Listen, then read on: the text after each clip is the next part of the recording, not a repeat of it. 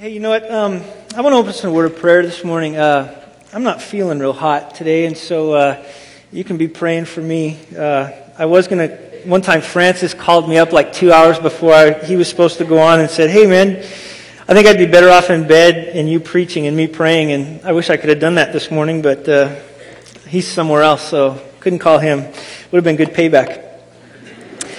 Um, but let's pray. Let's open up this morning. Jesus, we love you. And.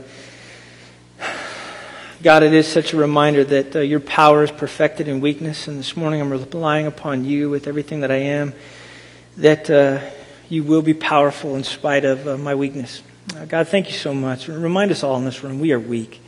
We are weak people in dire need of the power of the Holy Spirit in our life. We're in dire need of the power of the Word of God to come in and to dissect our life and to, to make us different. And uh, we trust you this morning. I pray that uh, ears would be open and that hearts would be changed, and that, uh, that God, ultimately, when everything is said and done, this will be completely about you this morning. We love you so much. In your precious name we pray. Amen. Well, one of the things, as you guys know, we've been talking about a lot has been the concept of the poor, the lost. Um, and uh, I know way back in, uh, gosh, August now, July, even, we kind of started talking about some very difficult subjects, especially around the issue of money. And one of the things I want to do this morning is just kind of take a hiatus away from that for a second. Because the more that I begin to think through some different things, and especially in light of what I'm going to teach on this morning, I want to make sure that we understand why we're supposed to give that money, why we're supposed to care for the poor, why we're supposed to care for the oppressed, why we're supposed to, to do these different things that we've been preaching on. I think we've been trying to say the why, but I do want to take a little bit of time this morning and just make sure that we biblically understand why we're calling people to this, these radical steps of faith. Let me also say, I am not in any way contradicting anything that we've talked about. I still believe at the end of the day, I hope there are people that want to, tr- want to live a radical life of faith, to learn how to live a life that truly pleases God. I believe God is the boss. I believe that when I came to follow Jesus Christ, I chose to make myself a bondslave, just like James did. And that means when God says jump, my response is how high? When it's, it's God's money, it's God's house, it's God's wife, it's God's children, it's God's car, it's God's everything.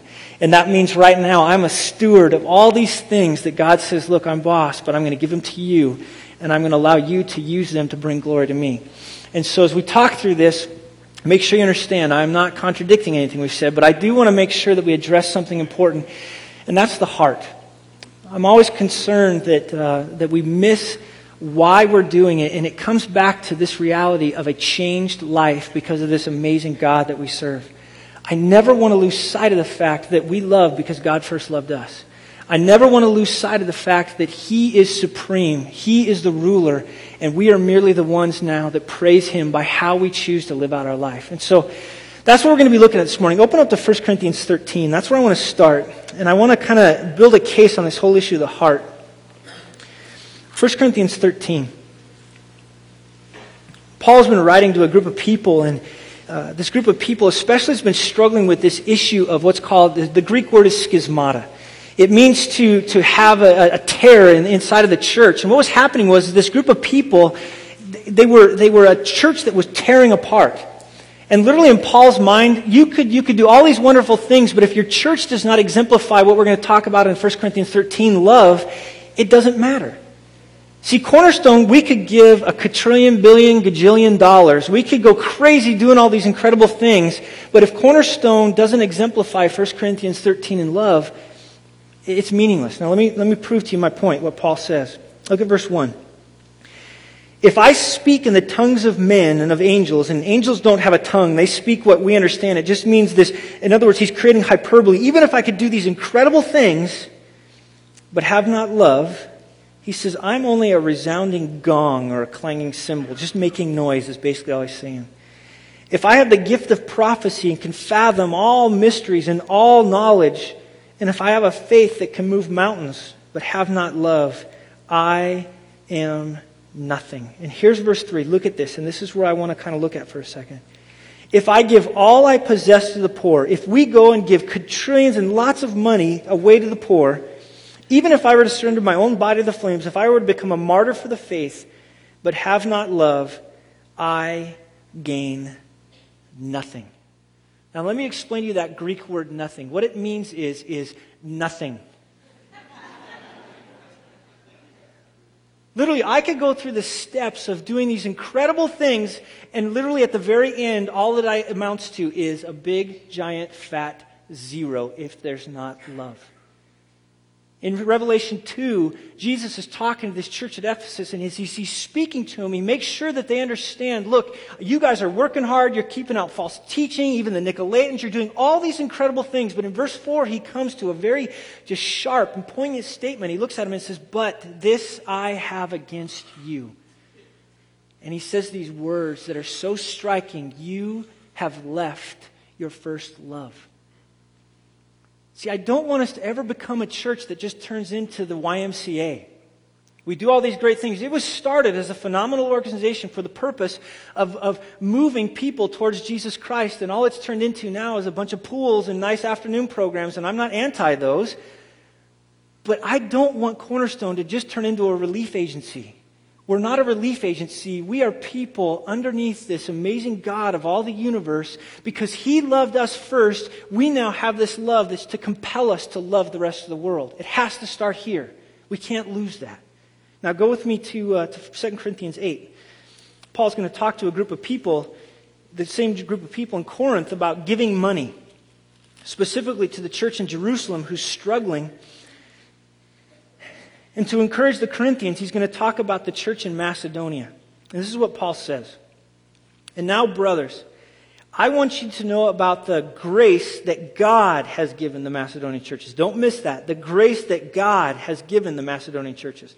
The Macedonian churches didn't do it, God gave them the grace. Out of the most severe trial, look at this, their overflowing joy, and the Bible says joy must come from God, it must come from a changed heart, and their extreme poverty welled up in rich generosity. For I testify that they gave as much as they were able, and look at this, and even beyond their ability entirely on their own. And look at this, they urgently pleaded with us for the privilege of sharing in the service of the saints. Can you imagine if Cornerstone turned into a place that pled to give its money? In other words, you like went up to, I don't know, whoever it was that's taking the offering and you just grabbed them and you said, could I please give you my money today? And even not just my money, what I have, my excess, I want to give you even to the point where it's sacrificial. Man, that usher would look at you like freaked out. Just put the money in the basket, man. I just passed the plate. Look at verse 5. And they did not do as we expected. And look at this. But before they, they gave to us, look at this, they themselves gave first to the Lord, then to us in keeping with God's will. Verse 8 I'm not commanding you, but I want to test the sincerity of your love by comparing you with the earnestness of others. It's this idea that what Paul's getting at is he's trying to poke at the heart of these Corinthians. Look, it's not about the gift. God doesn't need our money. God, if He wanted to, He could, he could do whatever in the world that He wants to accomplish, but He chooses to do it through us. And He gives us an opportunity to live out our passionate, fervent love for Him amongst people, and He blesses us with gifts, and He blesses us with, with possessions, and He says, now, use it to accomplish. And uniquely, He says in verse 5, my will, not your will. But go from the first John.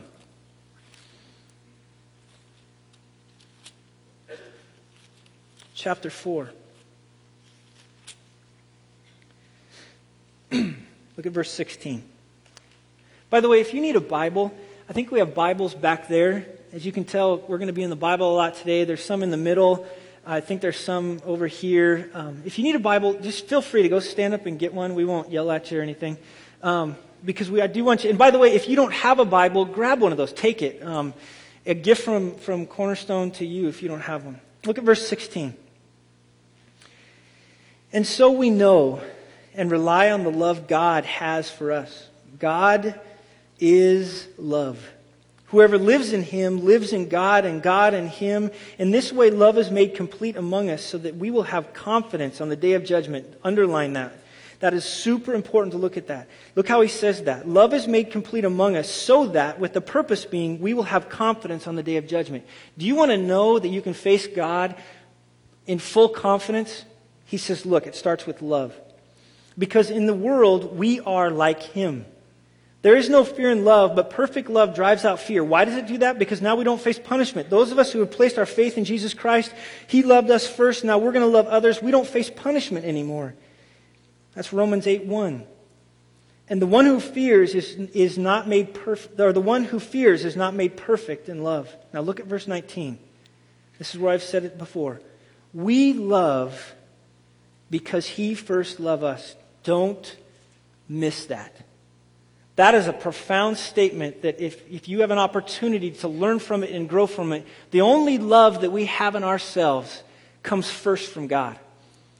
The only love that God accepts. In other words, there's all kinds of love going on in the world. Some love that's, that is wrong and some love that's right. Now, love has become this kind of dirty word in some ways, but there's a correct word in which it's used in which love starts from God. The only love that God accepts is the love that comes from Him through us to the world, and that's it. Now look what he says though. If anyone says, I love God, verse 20, yet hates his brother, he's a liar. For anyone who does not love his brother whom he has seen cannot love God whom he has not seen. This is what Francis and I have been preaching on. It's impossible to say that I love God and it doesn't turn into love for others. See, once I really understand how much God loved me, I become an overflow of love to the world and to my congregation. I have to begin to grasp that reality. Go with me to Matthew 23. There was a group of guys that kind of messed this up called the Pharisees.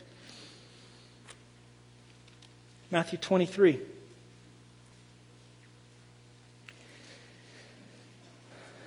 He talks to him, Jesus does, to these Pharisees about their giving. And he says, Woe to you, teachers of the law and Pharisees. And then he calls them this. He uses this Greek word, hypocrites, which is, we use our, our, our English word, it's just a translation. Hypocrites. You fakes. You give a tenth of your spices, and he calls them mint, dill, and cumin, which means even down to the little spices that you have in your house, down to the most minute detail, you give a, a tenth of everything that you have. But look at this.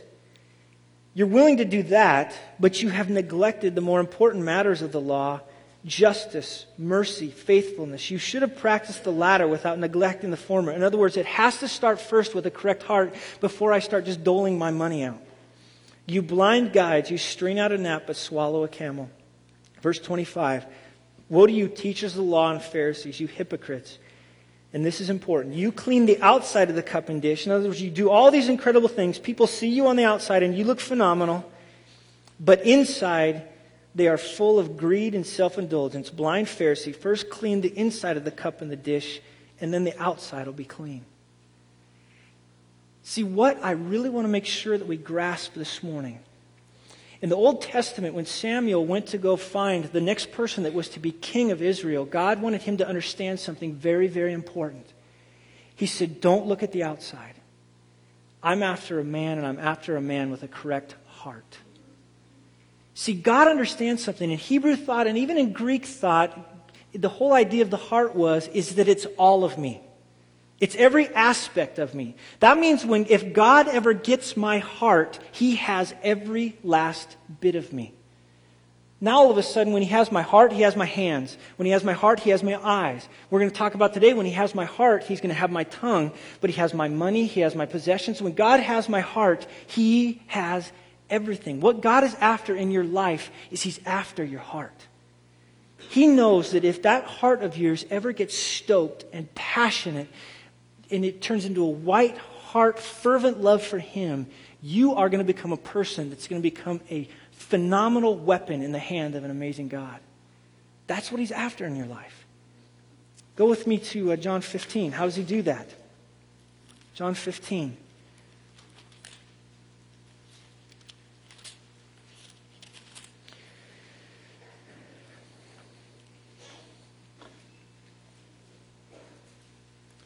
Look at verse 1. Jesus is saying, and he says, Look, I am the true vine, and my Father is the gardener. He's using a, a metaphor here to explain to us. He cuts off every branch in me that bears no fruit. Now, that is so important. That's what Francis and I have been talking about. Is that the plant that bears no fruit is the one he's going to cast off. And it says he's even going to throw it into the fire. And that's, that's a very important statement. While every branch that does bear fruit, he prunes so it'll be more faithful. That's James 1, 2 through 12. In other words, this person that goes through trials, that he allows him to go through it, he's going to make him even more fruitful and more fruitful. Verse 3. And you are already clean because of the word I've spoken to you. Remain in me, stay with me, abide in me, and I will remain in you. I will abide in you. No. Let me say that again. No. Let me say it once more. No branch can bear fruit by itself. It must remain in me. Neither can you bear fruit unless you remain in me. Verse 5 I am the vine, you are the branches. If a man remains me, I in him, he will bear much fruit apart from me, here's the theme of what I was talking about earlier you can do nothing. And by the way, I looked that up in the Greek, it means nothing. Nothing. See, the thing I've learned about teaching is that I can stir a group of people to do a lot of things. I can stir a group of high school students to get all excited and fired up and jump down and spin around and, and do all kinds of crazy things. In other words, we love to do that. Even Hitler learned he could move a group of people even to annihilate seven or eight million people of a certain race and, and a certain heritage. I just want to make sure that as we teach and as we walk through this stuff, that I am not after your, your outside. I'm after the Word of God and the Spirit of God penetrating that aspect of you that only He can get to and changing you in such a way that it makes sure I'm not telling you what to do or Francis isn't telling you what to do, but you're getting on your knees and going, God, what do you want me to do? That you are so connected to the Spirit of God and you're so engrafted into the vine that no matter what He says, you will do anything. We'll go to 1 John 4. I'll go back there. And I'm going to get to the point of teaching here, but just stay with me. Probably wondering, how in the world am I going to connect this?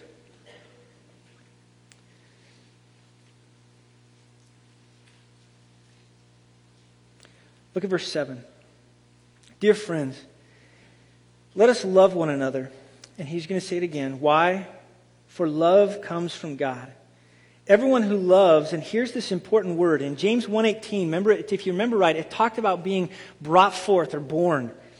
He says, "Everyone who has been born of God and knows God. Whoever does not love God does not know God because God is love. This is how God loved, showed his love among us. He sent his one and only son into the world that we might live through him." Now, let me just talk to anybody that doesn't know Jesus Christ, their personal Savior, here for just a second you can give all of your stuff and you can there are people all over the world that are giving money like crazy. I think warren buffett just gave billions of dollars. In the end it won't matter how much money you gave when you stand in front of god. Unless a man is born again john 3 he will never see the kingdom of god it's not about saying a prayer. It's not about giving money. It's not about doing these things. In Ephesians 2 8, it says, For by grace you have been saved through faith. If faith alone, in Christ alone, by God alone, through His Word alone, that is the only way you are going to be saved. And so, in other words, you can do all these incredible things. You can do works. You can do things that impress all kinds of people. But Jesus said, Look, that's just external. I'm not after your externals. I'm after your heart because in Hebrews 11:6 it says, look, anything not done in faith is actually sin. If I don't do it out of faith in God, God doesn't accept it.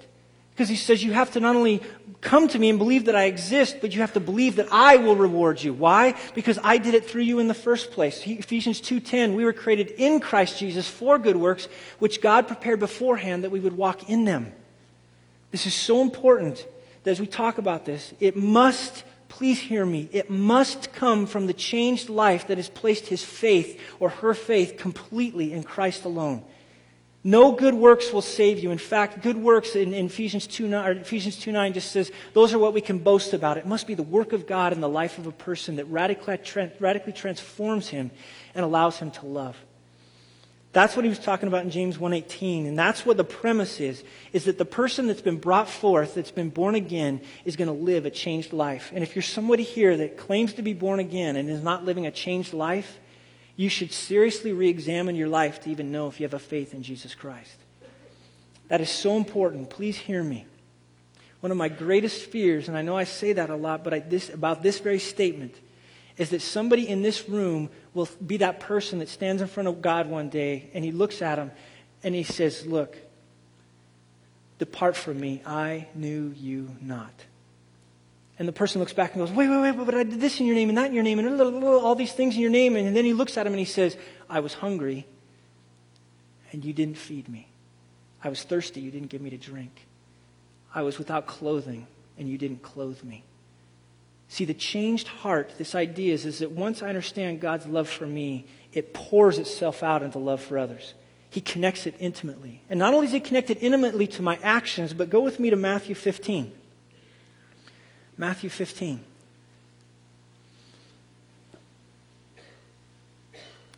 This heart issue is super important.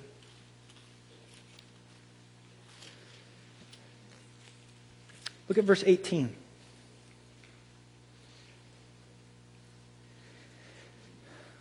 This is a, just a phenomenal statement. Matthew 15, 18. But the things that come out of the mouth come from the heart. I don't know how many times in counseling somebody's looked at me and said, Yeah, but I didn't mean to say it. Don't say that. Everything that comes out of your mouth, you what? You meant to say. What it is, is anything that comes out, what it should be is once it comes out, you should go, Oh my goodness, that's my heart. Jesus intimately connects back in and he's just going to let us know that look, whatever comes flying out of your mouth, it starts in this place called the heart. Look down at verse 18 again. And these, these make a man unclean, for out of the heart, it's important, come evil thoughts, murder, adultery, sexual immorality, theft, false testimony, slander. These are what make a man unclean, but eating unwashed with unwashed hands does not make him unclean. Go with me to Matthew 12, just a couple of pages probably before that in your Bible. Matthew 12, look at verse 34. He's talking to the Pharisees again. And he says, You brood of vipers, how can you who are evil say anything good? For out of the overflow of the heart, the mouth speaks. The good man brings good things out of the good stored up in him in his heart, and the evil man brings evil things out of the evil stored up in his heart.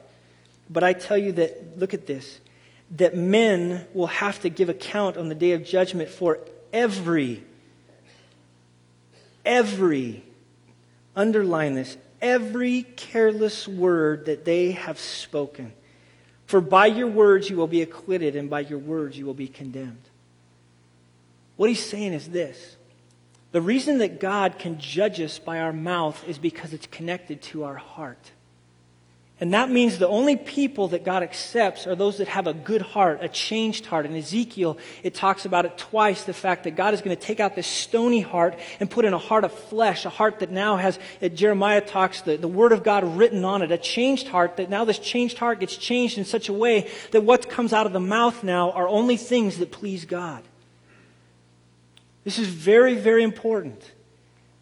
It's one of those things when I mean every, the Bible says every. Trust me, I looked it up in the Greek again. Luke 6:45 just talks about the fact that the good man brings out the good stored up in his heart and the evil man brings out the evil things that are stored up. And then it says in this, it says for out of the overflow of his heart his mouth speaks. And that's why in Proverbs 4, 423 it talks about the fact of protecting the heart because it says it calls it the spring of life. Your most important aspect of who you are that God is after is He's after your heart. Go with me to Matthew 6. That's why this is important. And I taught on this this summer. Matthew 6. Look at verse 21. For, and he's based it on this idea of not storing up treasures on earth, but store up treasures in heaven. For where your treasure is, that's where your heart will be also. Look at me. You have got to make God your treasure. You have to. It's this important aspect that every one of us in this room, if God is not our treasure, we will sin all the time. The moment that I grasp onto who God is, what He's doing, and I begin to embrace Him and I begin to know Him and love Him and passionately pursue Him, now awl of a sudden He becomes my boss. See, the thing that James is talking about when he says, I am a bond slave, and every one of us that have chosen to follow Jesus Christ is, is we've chosen to be a bond slave. We've taken the all in the ear, and we've chosen because God first loved us that we want to follow Him and we're going to make Him our life. I went to a very phenomenal seminary. I loved where I went to school. They taught me how to know and to study and to teach the Word of God. But the one thing that that seminary never taught me that I love what we're doing right now as a church is, is they did teach this thing called lordship salvation, but I'm not even talking just lordship of my, of my salvation. I'm talking lordship of every aspect of my life. See, once God is my treasure, all these other things begin to melt away. I don't want them so much. And look back down in Matthew 6.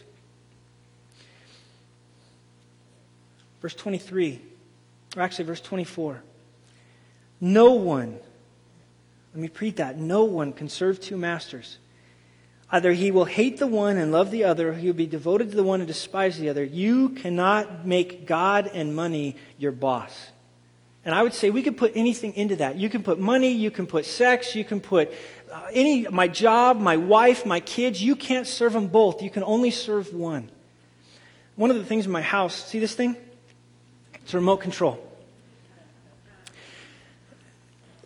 If you have this in my house, you're king.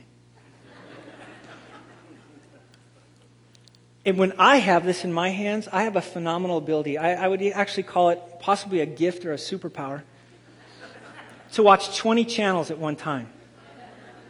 And everybody that comes into my house hates watching TV with me because I can watch four sports channels, three movie channels, the three major networks, the Food Channel, History Channel, Discovery Channel. I mean, I've got them all going because my wife, who's the exact opposite of me, wastes her life watching eight, 18 minutes of commercials every show she watches. And I pity her. I haven't watched a commercial in the longest time. Now, some of you have ways of doing that, but See, this amazing thing is, is when I have this, I can determine what we're going to watch.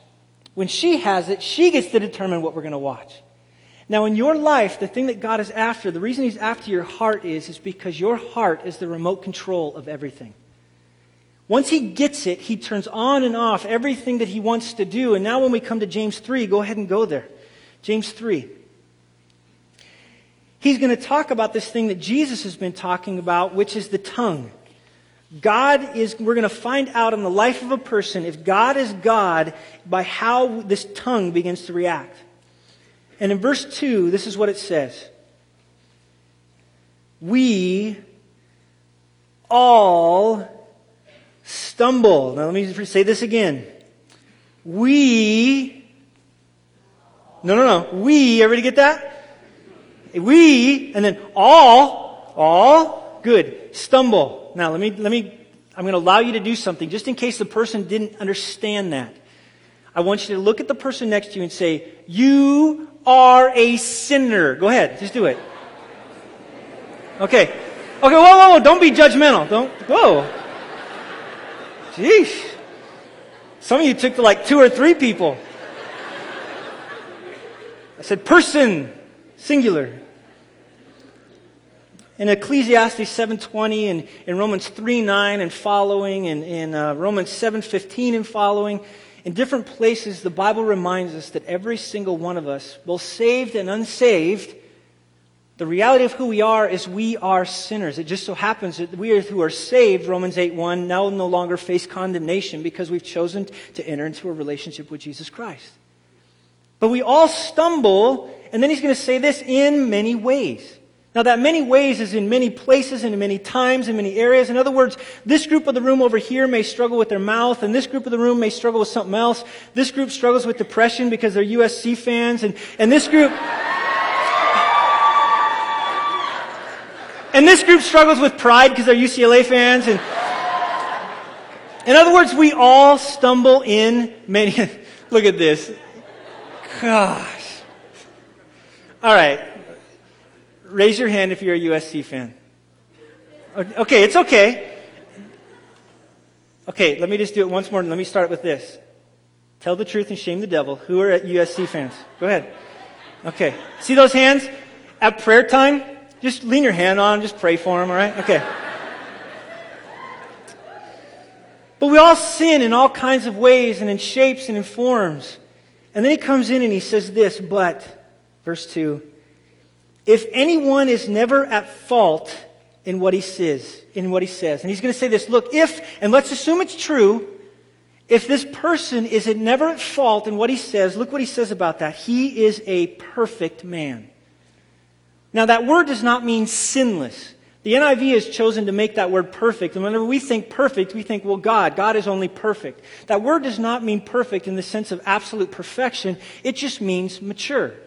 Now, if I were to go out and I were to go to the children's ministry and I were to grab a baby and put a baby up here, and I were to grab an adult man and put an adult man up here, we would be able to know the difference. This one is more mature physically than this one is. All he's saying is, is this person that has an ability to control their tongue, this is the man, you can tell the difference by how he handles that hunk of flesh, that piece of muscle in between his, his teeth. There's a reality that James is trying to get across. He wants us to understand the mature ones, those that are mature, can control their tongue. And he even goes past that and he says he's not only able to control his tongue, but he's able to keep his whole body in check. The word that's actually used is of a, this idea that, this, this, that he's able to bridle his whole body. He's able to wrap himself around everything. The Bible intimately connects over and over again this idea that once we get mastery of the tongue, we have mastery of the body. Why? It's everything I've talked about because God is master of my heart. Once God has my heart, He's got my tongue, and then James goes a step further and He's got all of me. Now, let me give you just some three practical ways that, that you can make sure that God is beginning to get a hold of your tongue. Just three practical things. First one Psalm 119.11 talks about this fact that I've hidden God's word in my heart that I might not sin against him.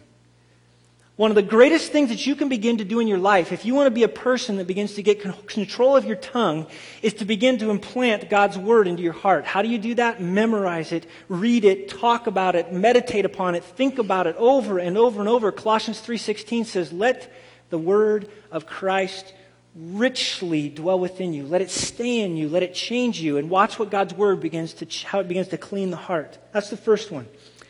Galatians 2.20 this is what it says I have been crucified with Christ. I no longer live. One of the greatest things you can ever do, and I don't mean this in an insensitive way, now just hear me out, is every day begin to commit by your day by committing spiritual suicide. What do I mean by that? I look at God and say, God, I am dead. The old Todd no longer matters. It's now Christ in me that matters. That's the point of Galatians 2.20. See, everybody's trying to build self-esteem Listen to me. The more you try to convince yourself that you're good, you will be frustrated. Because we all stumble. Don't try to convince yourself you're good because you're not. You know why I'm good? Because now I have died and Christ is alive in me. That's what makes me good. That's the point of the gospel, is that you aren't good enough. Now, some people go, well, that seems mean. No. That's called the truth. That's what we're going to talk about in verse 1. Second thing. Oh, the other thing is this. Start your day off when God is boss. Wake up in the morning and just look at God and say, God, this is the day that you have made. I'm going to rejoice and be glad. You're boss. I'm slave. I will do nothing unless you tell me to do it. And the first time somebody speaks to you, I dare you to ask God in your head whether or not you should respond to it. The first time, especially if somebody says something awful. Can you imagine if all of us just stopped and went, okay, God, you want me to respond to this? Now, first of all, people would think we were weird. But second of all, you would never have to take back any word that you've said. Wouldn't that be great? You would never use your hands or, or your, uh, your eyes in a wrong way. In other words, I don't use my hands unless I go, okay, God, you're boss, these are your hands. I don't use them. I died. They're your hands. What do you want me to do? Which brings me to the next thing. In Galatians 5:22 through 25, it talks about the fact that the fruit of the Spirit is evident this love, joy, peace, patience. And the last thing it talks about is self control. So the issue of controlling the tongue is a self control issue. And it's this, this idea that I'm looking at God and I'm letting Him change my heart. I'm saying He's boss. And by the way, the next thing then would just be He says, walk in the Spirit, which just means practice makes mature. I don't want to say perfect. Practice makes mature. In other words, the more that I begin to say, God, this is your tongue, God, these are your hands, God, these are your ears, God, these are your eyes, I begin to live this reality out, it becomes easier and easier to begin to do it. I begin to create good behavior habits that come from a changed heart, not the opposite way around. Now go with me to verse 1. That's what I think he's going to be talking about in James 3 1, is all based upon what I just talked about in verse 2. Not many of you should presume to be teachers. Now, why does he say that? Because the main tool that a teacher uses is his tongue. Up in front of you today, I've hardly used the rest of my body, but one mechanism that's gone over time is my mouth. See, God understands that the person that stands in front of a group of people is saying, Thus saith the Lord. Right now, I am a spokesman for God telling you biblical truth. And God wants to make sure that this person that stands in front of you not only has a correct mouth, but more importantly, has a correct heart, which is guided by him. See, if I come up here today and I, even if I were to be even doctrinally correct and God doesn't have my heart, it is nothing. Now, does God's word return void? No. God's word is God's word. But in other words, for me to stand in front of you with an incorrect heart is a wrong thing. See, I don't think the issue here alone is a doctrinal issue. In other words, this person that knows the truth exactly how it's supposed to do, because there are a lot of men, the Pharisees, even Jesus said, look, he told them, Look, do what the Pharisees say, but not what they do. Because the Pharisees were hypocrites. See, that's what James is actually talking about in this faith without works thing. If you want to find out who a teacher is, I dare you to walk up to him and say, Hey, I was wondering if we could go for a ride and you could drive on the freeway. You'll find out that man's heart. Or play basketball with him and while you're playing basketball, purposely foul him and just say, hey, brother, just trying to find out if your heart was good. Watch them. See, this issue that he's talking about here, it is not just about what I stand up in front of you and say. It's more important than that.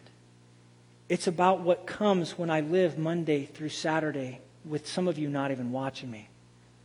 Why does this matter? Now, one time I got in trouble for using Ted Haggard, okay, and I'm just using him as an illustration. I prayed for him, okay, so nobody be mad at me when I say this. But he is the perfect illustration of a man that got up in front of a group of people and taught. And Monday through Friday, Monday through Saturday, he's doing meth and having homosexual sex. That's a serious thing. That is very, very serious. When I first came to this church, I remember I watched Francis. The greatest thing in the world was the day that I got hired on because then I'm all right, that guy can teach, but can he live? And I watched him and I watched him and I watched him. And finally, I took him out for lunch for the whole purpose of just saying, you know what, Francis, thank you so much that what you teach, you live. I didn't think you were legit. But it was an absolute privilege for me to get to watch your life. See, that's the man I want in front of me teaching. Is I want the man that comes up and he says, Thus saith the Lord, and then he goes out and tries to figure out how to live it. You don't want a guy that's up here just spouting off words and then goes out and lives any old way. Because look down, verse 1 or verse 1 again. Because you know that we who teach will be judged more strictly. One of the greatest ways to tear down a church is for the guy that preaches, that tells you what to do, what God's word tells you to do, and then he goes out and lives opposite. It destroys the testimony of Jesus Christ. Not only that, but I do believe that actually what this is speaking about is one day that person will have to stand in front of God and explain why he taught what he taught and didn't live what he lived. The other thing is this you want men that will stand in front of you and tell you the truth. Now, I know a few weeks ago when Francis speak, spoke on Revelation 3, I'll be real honest with you. I didn't wake up that morning and go, oh, I hope Francis preaches on Revelation 3 and lukewarm. Oh, that'd be so awesome. And I didn't sit there as he taught it and went, oh, that feels so good. A positive message for me and my family to take home and do whatever we want with. No. I understand that what he spoke on that day and some of these messages that we've been speaking on have been very, very difficult. But see, the issue why God got so mad at the teachers and the prophets of the Old Testament is that they only told sometimes half truths to the people. I get emails every once in a while saying, Todd, why are you so negative? I try not to be. I smile. I'm only negative when God's word tells me to be negative about something. I believe this is a church. The reason I love this church is that I have the permission to stand in front of you and to teach the Word of God and the Word of God alone. And if the Word of God is negative, that means I need to come to you and be negative. If the Word of God is positive, I need to come to you and be positive. But the more and more I read Scripture, because we all stumble, means God isn't like hunky dory happy all the time about that. Because we all stumble. You want men in front of you that will teach it and live it and tell you the truth, the whole truth, and nothing but the truth, so help them God. Why? Because you don't want to be the person that stands in front of God one day and says, Yeah, but, but, but, but, I wasn't told that. It's the worst thing you could hear. Not only that, here's the other thing. Go with me to Hebrews 5, just a couple pages over.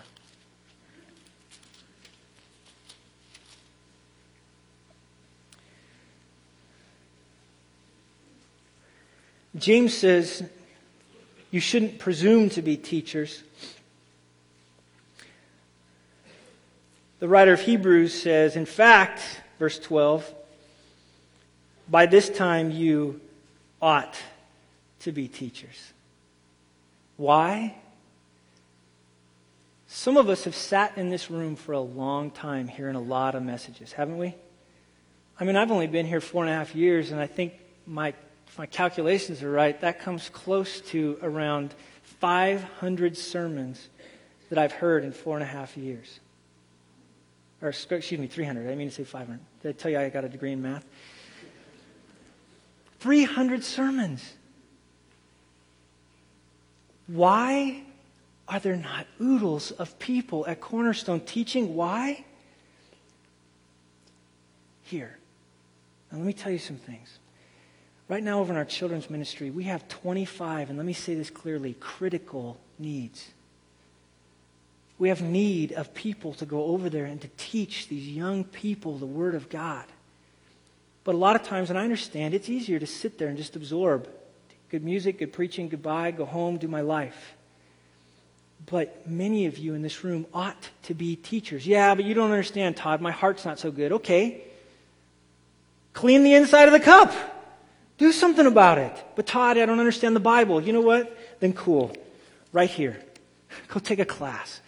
Take how to take Bible study methods. Go sign up today. If you're somebody that doesn't know how to study the Bible, that's why we're offering it, I think, like on Tuesday and Wednesday and Saturday and Sunday. It's like nobody in this room has an excuse not to go over and to learn how to study the Bible.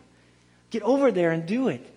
They need dire need in the children's ministry. Uh, Christian Burkhart in our fifth and sixth grade needs people to come in and do small groups. And our junior high ministry needs help. And our high school ministry needs help. And our college ministry needs help.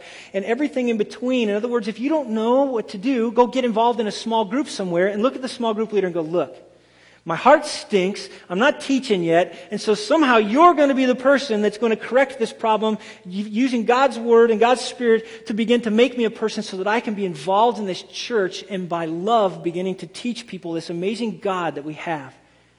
I desire so much that we get people over there that are so fervently and passionately in love with Jesus Christ that it just radically transforms fourth and third graders. I want to get people involved with Christian and Bill and all these people so radically that we start teaching people, teaching even little kids, look, it's okay to hate mom and dad and brother and sister, and yes, even your own, your, your own life, and to take up your cross and follow Jesus Christ. Now, we're going to have to explain what we mean by hate. I understand that. But can you imagine what might happen if this church gets serious about the hearts and the minds of people? We ought to be teachers. And this is a perfect opportunity. If you're someone that's sitting on your tail in here, faith without works is dead. Don't pretend to be a person in here that knows Jesus Christ and sits on your tail and doesn't do anything about it. Please open up that chair for somebody that's going to come in here and come to know Jesus Christ and do something about it. I hope you understand. I'm saying that in love, but I'm saying that as I desire to be a pastor that leads his people in the truth. Now, here's the other thing. I grew up in a church back in the Rocky Mountain area. And I didn't come to Christ till I was in college. But there was a lady that every day taught what's called junior church. And I don't really, I don't even know if it's out here in California. That's kind of a Rocky Mountain Midwest thing, maybe. But they would sing songs in a church, and then all the kids would leave, and they would go get, get a lesson that's prepared that a kid can understand. They would put it up on flannel graphs. And the best way I can explain a flannel graph is it's kind of like PowerPoint minus fun. I don't know. But she would day after Sunday after Sunday for over 50 years. 50 years. She taught and she taught and she taught. And they figured it out at her funeral. She now has, I think it's close to three or 400 people that she's influenced into full time ministry, whether on the mission field or even in, in, in pastoral ministry or even in, in, in national ministry. That woman, you know what she prayed? And I didn't learn this till her funeral. Every time before she would teach, she would beg God that just one of those kids might consider doing something radical for Jesus Christ. And did they? Oh my gosh, God answered her prayer beyond anything you can imagine. There is a judgment for wrong teaching. But can I tell you something? There's a gigantic blessing for correct teaching. Last night, a guy walked up to me, and you know, and I'm going to offer this. Maybe you want to come pray today, man. We'll, we'll pray. And by the way, if anybody wants to get baptized, quit, if you haven't been baptized and you claim to be a believer, stop claiming to be a believer until you follow through with that first act of obedience and come get baptized. There, commercial. There we go. Now, guy walks up to me and he just says, he grabs me and he goes, Can you pray for me? I'm like, Sure. So we go in, he's sitting on the edge of his chair and he goes, Okay, last week I started working over in children's ministry, man. And I went over there and I'm just thinking I'm just going to kind of go over and play games with kids. And I get there and they hand me a small group. He goes, It was awesome. Then he looks at me and he goes, But I don't want to mess up those kids. I was like, Dude, I'd hug you, but we're guys and the door's closed. You know, I was like, It's awesome. The issue there is a, a judgment for teaching. But please, man, don't miss the blessing. Those of you that hearts get changed, minds get changed, Get out there and start proclaiming how amazing God is. Allow your love and your passion, your fervency for God to change your heart in such a way that you can't help but tell the truth of Jesus Christ to everybody you come into contact with. Amen? Let's pray.